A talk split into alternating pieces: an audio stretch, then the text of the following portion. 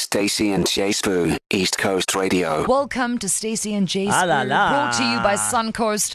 And happy new week, everybody. I hope that the rains of the weekend washed all your geduntas clean. Hey.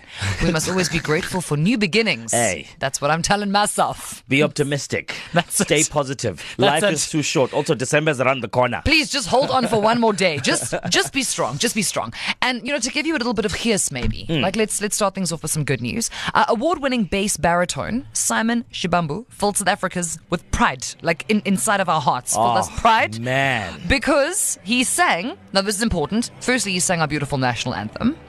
He sang it at Twickenham in London ahead Uh-huh. of England versus South Africa. He sang it really well. Yes. He knew all the words. Yes. He did not embarrass us on an international stage. And as luck would have it, South Africa then go on to beat England for the first time at Twickenham Oh, man. in in eight years. So I feel like I'm not. I don't know how factual this can be. I'm going to have to solicit, I don't know, like a Nicholas Tatham for this. Yeah. But I wonder if every time we mess up our own anthem before a game, Maybe it's bad luck. maybe that, that might have Ah. something to do with it. People are like, I, c- I can't. Like, it's one thing for someone else to mess. To like, Yeah, you yeah, know, yeah, yeah, yeah. But when it's one of our own, then what, what Yeah, must yeah, we who say? are we? So thank you, Simon. Thank you for respecting the national anthem. we Yeah, appreciate man. that. What an amazing set. Simon Shibambu. Uh, that was amazing. That was beautiful. That gave me goosebumps, actually. I I did get a glimpse of the game. Yes, See, now I'm watching I sport because of forgot Simon. it. Yes. Shout out. Yes. Now, on to some other news, ladies and gentlemen. The South African Reserve Bank has gazetted the new designs for the 2023 fourth decimal coins series of South Africa. We're getting new coins, ladies and gentlemen. The tender f- uh, is activated from the 1st of January 2023. So imagine, like Stacey, having.